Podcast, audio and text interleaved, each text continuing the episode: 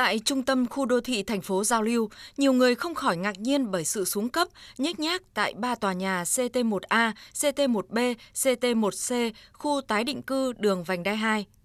Những khu vực này được quy hoạch làm vườn hoa công viên, nhiều hộ dân đã biến thành vườn rau, xây chuồng nuôi gia cầm. Hàng trăm mét vuông vườn hoa vị trí đẹp ven đường thì được đổ bê tông, ngang nhiên dựng lều bán hàng quán. Một số người dân bức xúc nói. Người từ đâu đến rất đông, có cả cư dân ở đây lấn chiếm để làm trái phép dựng quán dựng lều phá vỡ toàn bộ vườn hoa để làm quán xây cả chuồng gà ở ngay cạnh cái bốt điện.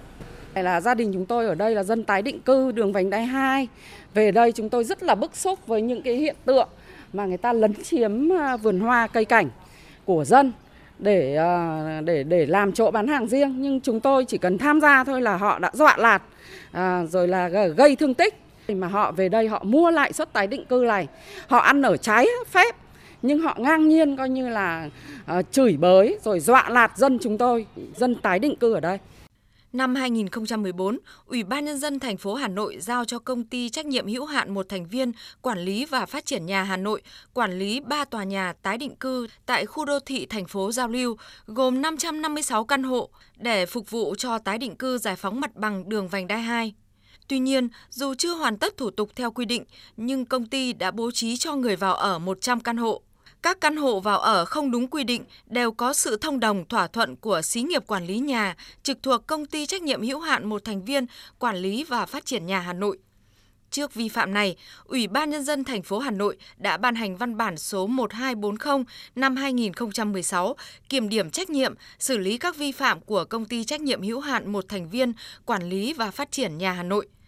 cơ quan công an đã vào cuộc điều tra, xử lý, bắt giữ nhiều cán bộ sai phạm.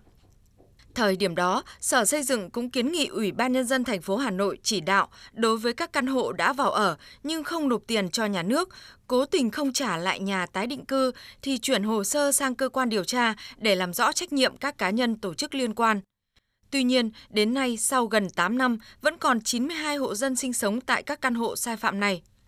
Một cán bộ tại xí nghiệp quản lý dịch vụ và khai thác đô thị, công ty trách nhiệm hữu hạn một thành viên quản lý và phát triển nhà Hà Nội, đơn vị quản lý khu tái định cư cho biết, hầu hết các căn hộ này đã được mua bán và chuyển nhượng trao tay qua nhiều chủ vào ở, nhưng vẫn không chịu nộp tiền mua nhà theo quy định của thành phố Hà Nội. Công ty về xí nghiệp có rất nhiều các thông báo đến các cơ quan ban ngành, bên công an này, bên ờ, chính quyền quận, phường, phường quận là người ta đã vào và người ta là chưa thanh toán tiền nhà cho nhà nước. Từ câu chuyện lùm xùm của công ty trách nhiệm hữu hạn một thành viên quản lý và phát triển nhà Hà Nội chưa được giải quyết dứt điểm, nên khu tái định cư đường Vành Đai 2 vẫn chưa được bàn giao cho quận Bắc Từ Liêm quản lý. Đây là nguyên nhân dẫn đến nhiều vi phạm trật tự đô thị, an ninh trật tự phức tạp tại khu vực này. Ông Nguyễn Mạnh Cường, Phó Chủ tịch phường Cổ Nhuế 1 cho hay. Chưa bàn giao về địa phương đó là tổng thể khu đô thị thành phố Giao lưu. Thế thì ờ, theo cái uh, quy định thì ờ, chủ đầu tư là đơn vị là người ta phải có cái nghĩa vụ phải uh, tổ chức các cái dịch vụ đô thị trong đó. Thế thì liên quan đến cái uh, vấn đề văn minh đô thị này thì cơ quan quản lý nhà nước ở địa phương thì chúng em vẫn phải triển khai phối hợp để xử lý anh ạ cùng với người ta chứ không phải là tất cả các việc mà mình nói là người ta chưa bàn giao là mình không không không không có trách nhiệm cho nó không phải. Liên quan đến cái vấn đề mà bê tông hay bục bệ gì thì liên quan đến cái công tác mà công tác quản lý nhà nước địa phương chúng em ờ, triển khai thì đều phải xử lý cả cái này cũng đều nằm trong các cái kế hoạch của phường không chỉ khu tái định cư Vành Đai 2, hiện ở quận Bắc Từ Liêm còn rất nhiều dự án nằm trong các khu đô thị vẫn chưa được bàn giao cho chính quyền địa phương quản lý. Ông Ngô Ngọc Vân, Phó Chủ tịch Ủy ban Nhân dân quận Bắc Từ Liêm cho biết, đây cũng là nguyên nhân dẫn đến các vi phạm về quản lý đô thị, trật tự xã hội. Cái việc mà quản lý ở đây thì do các chủ đầu tư vẫn đang tự quản lý, nó để xảy ra các cái tình trạng cũng lộn xộn và gây ra cái bức xúc trong nhân dân. Thế về cái này thì tới đây thì quận cũng đã giao cho các ngành